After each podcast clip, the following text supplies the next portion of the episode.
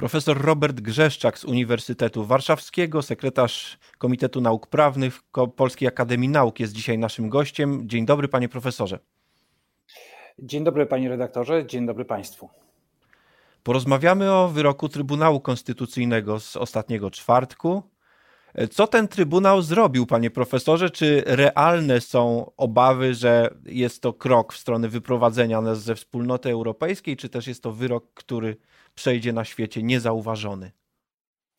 No, już wiemy, że e, przejdzie, że przechodzi bardzo, zau, będąc zauważonym i inaczej być nie mogło, ponieważ skala naruszenia zasad funkcjonowania w Unii Europejskiej, podziału kompetencji między sądami, no bo także sądy dzielą się kompetencjami. Przypominam, że sądy polskie, gdy rozpatrują sprawy na przykład przysłowiowego Kowalskiego, który po prostu rości sobie coś na podstawie prawa Unii, a to nie są takie rzadkie sytuacje, bo to nie tylko ten Kowalski, który wraca z Francji, bo tam pracował, ale także to ten przysłowiowy Kowalski i Kowalska, którzy na przykład prowadzą działalność gospodarczą i mają problem z pracownikami i idzie o czas pracy. To są szczegółowe regulacje unijne. W każdym razie nawet jak tego nie wiemy, gdy e, opieramy nasze o źródło sprawy europejskiej, to wówczas mamy sprawę unijną i ten sąd krajowy, rejonowy, czasem okręgowy, a czasem apelacyjny lub nawet i najwyższy, czy także administracyjny, a te, a te najczęściej zresztą, e, są sądami europejskimi. No więc e, to są tak zwane sądy pierwszego kontaktu. No i tu idzie cała ta rzecz i ten problem o to, że gdy Polska reformowała, znaczy polski rząd reformowała, dereformowała sądownictwo, przez te e, półtora już właściwie półtorej kadencji, no to w efekcie doszło do naruszenia podstaw funkcjonowania Unii Europejskiej, czyli jej wartości. W tych wartościach między innymi jest praworządność, a jak wiemy, praworządność, e, co wiemy i z, z, warunków wewnętrznych, e, gdy popatrzymy na konstytucję, ale także i na Unię Europejską, na inne państwa, które tworzą Unię Europejską, oznacza z pewnością niezależne i niezawisłe sądy. No i w efekcie mamy wyrok Trybunału Konstytucyjnego, który się kwestionuje, czy w ogóle to jest e, wyrok, ponieważ zapadły e, w, w składzie którego, gdy orzekał tenże Trybunał, zasiadali, zasiadały osoby, e, które zajęły miejsca zajęte, popularnie nazywane dublerami. A po drugie, od tego zacząłem, podział kompetencji.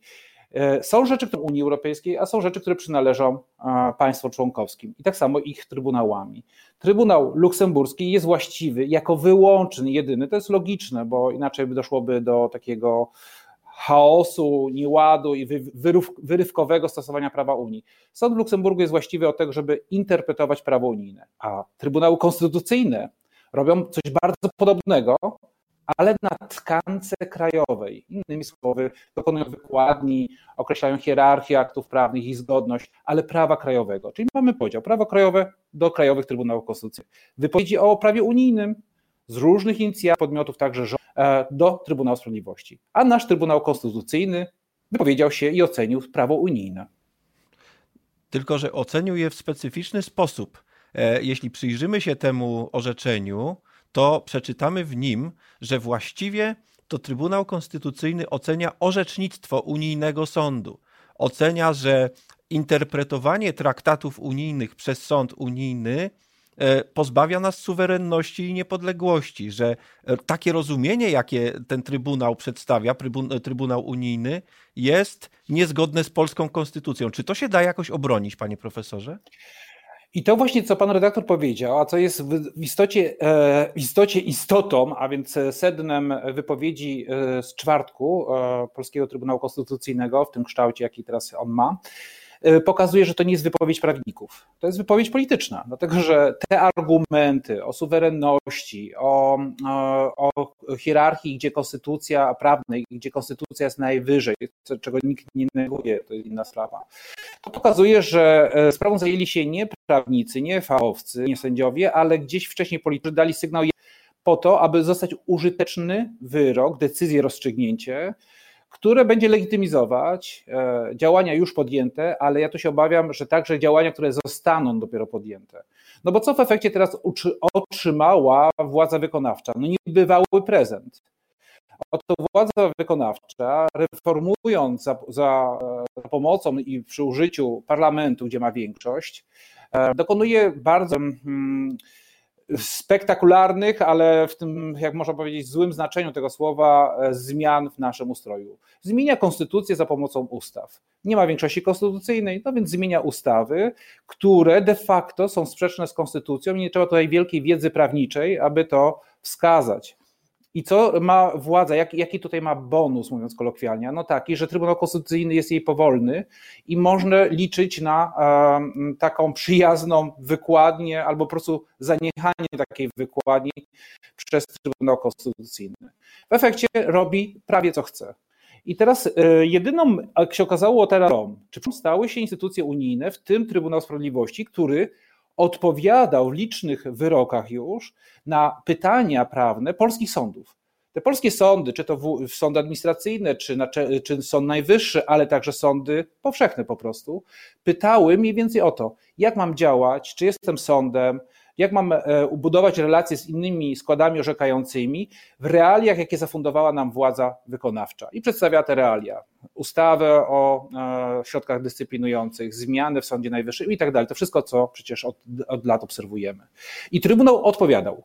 Ale odpowiadał w ten sposób, że w efekcie dawał i przypominał, bo to już było wcześniej, ale przypominał i dawał podstawę płynącą z prawa Unii Europejskiej, aby sędziowie krajowi sami wzięli sprawy, mówiąc kolokwialnie, swoje ręce, to znaczy, aby samodzielnie oceniali, czy dany inny skład sądowy jest rzetelnie obsadzony, jest niezawisły i niezależny. Jeżeli nie, to mogą pominąć między innymi jego wyroki, na przykład wszystkie wyroki Izby Dyscyplinarnej, ale także inny skład orzekający, gdzie na przykład zasiadają sędziowie z tak zwanej neo-KRS, a więcej upolitycznionej.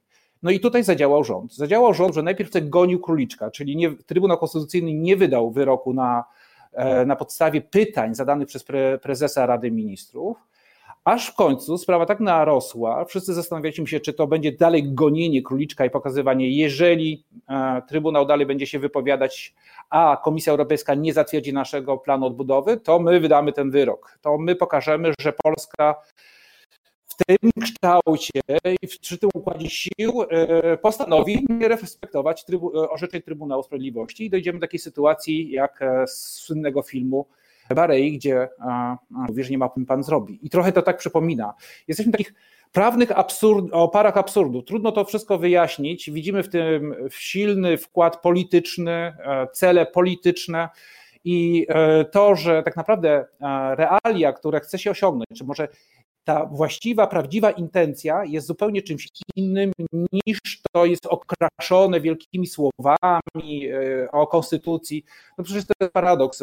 Władza, która wielokrotnie, o czym właśnie już wspomniałem, łamała konstytucję, między innymi poprzez ustawy decyzje, Teraz powołuje się na konstytucję i chce ją e, chronić przed wpływem prawa unijnego. Po pierwsze, za późno o 30 lat, bo, e, bo to 30 lat temu się działo w Unii Europejskiej te dyskusje na temat stosunku, to nawet nie kwestii wyższości, tylko jak ułożyć współpracę także w, e, w, w warunkach, gdyby doszło do kolizji prawa unijnego z prawem krajowym.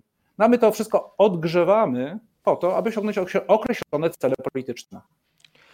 Panie profesorze, spójrzmy na e, zagadnienie od strony e, międzynarodowej. Jakie teraz e, kroki są spodziewane ze strony czy to Trybunału Unijnego, czy Komisji Europejskiej, które przecież mają narzędzia i instrumenty do wymuszenia wręcz nawet jednolitości postrzegania unijnych traktatów? Czego można się spodziewać?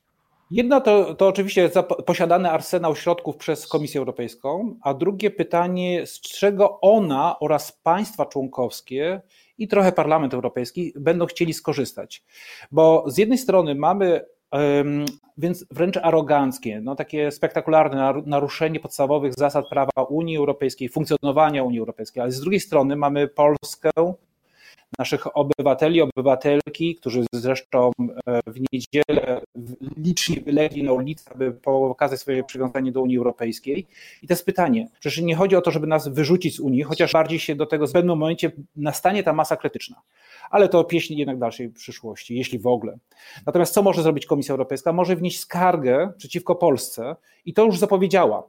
Komisja zapowiedziała ustami Urzuli von der Leyen, że, e, czyli szefowej komisji, że wykorzysta wszystkie środki, jakie ma. A ma skargę przeciwko Polsce w związku z wyrokiem Trybunału Konstytucyjnego. może nie zatwierdzić, bo ma podstawy ku temu, żeby wskazać, że są uogólnione i takie wszechobecne zagrożenia dla praworządności w Polsce, właśnie przez to, jak są sytuowane nasze sądy. A więc może nie zatwierdzić naszego planu odbudowy, a w efekcie nie uruchomi wypłat z funduszu Next Generation, czyli z tego wielkiego funduszu pożyczek i no, darowizn czy dotacji, gdzie mówi się o miliardach euro. I dalej i to jest y, tutaj pole do rozwoju jeszcze, o czym mało się mówi, że może wstrzymywać niektóre wypłaty, na przykład dla rolników. Na przykład te wypłaty, które już są przyznane w ramach poszczególnych programów, ale transze mogą być wstrzymane, tak jak na przykład było wstrzymanie dla województw za te słynne nieszczęsne uchwały e, o wolności od LGBT. A jaką podstawę prawną by do tego miała komisja, panie profesorze, żeby wstrzymywać tak, dopłaty jest... dla rolników?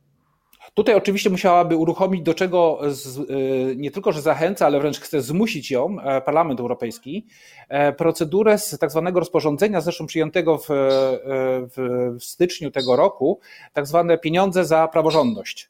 I to oznacza, że komisja może zawnioskować, wskazując na konkretny program i na konkretne zagrożenie lub już faktyczne naruszenie procedur i brak ochrony sądowej, takiej ochrony, która jest gwarantowaną ochroną no, niezależną, niezawisłą, może zawnioskować do Rady, czyli do ministrów o to, aby zawiesić wypłaty albo żeby na przykład nie udzielać pożyczek, no w każdym razie o to, żeby uszczuplić te wypłaty dla państwa. To jest możliwe, mamy ku temu instrument.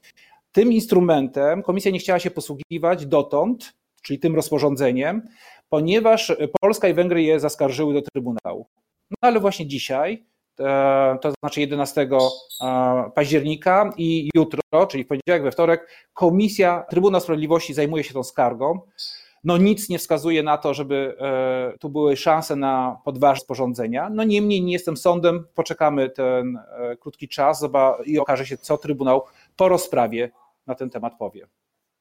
Wszystko to razem brzmi dość groźnie, ale może jeszcze jest jakaś e, metoda wyjścia z tego zaklętego kręgu. Profesor Robert Grzeszczak był dzisiaj naszym gościem, e, Polska Akademia Nauk Uniwersytetu Warszawski. Dziękujemy uprzejmie za tę rozmowę. Dziękuję bardzo. Myślę, że będzie optymistycznie, jednak znajdziemy siłę, żeby wyjść z tego impasu, ale to chwilę potrwa. Oby. Kłaniam się, dziękuję. Dziękuję bardzo.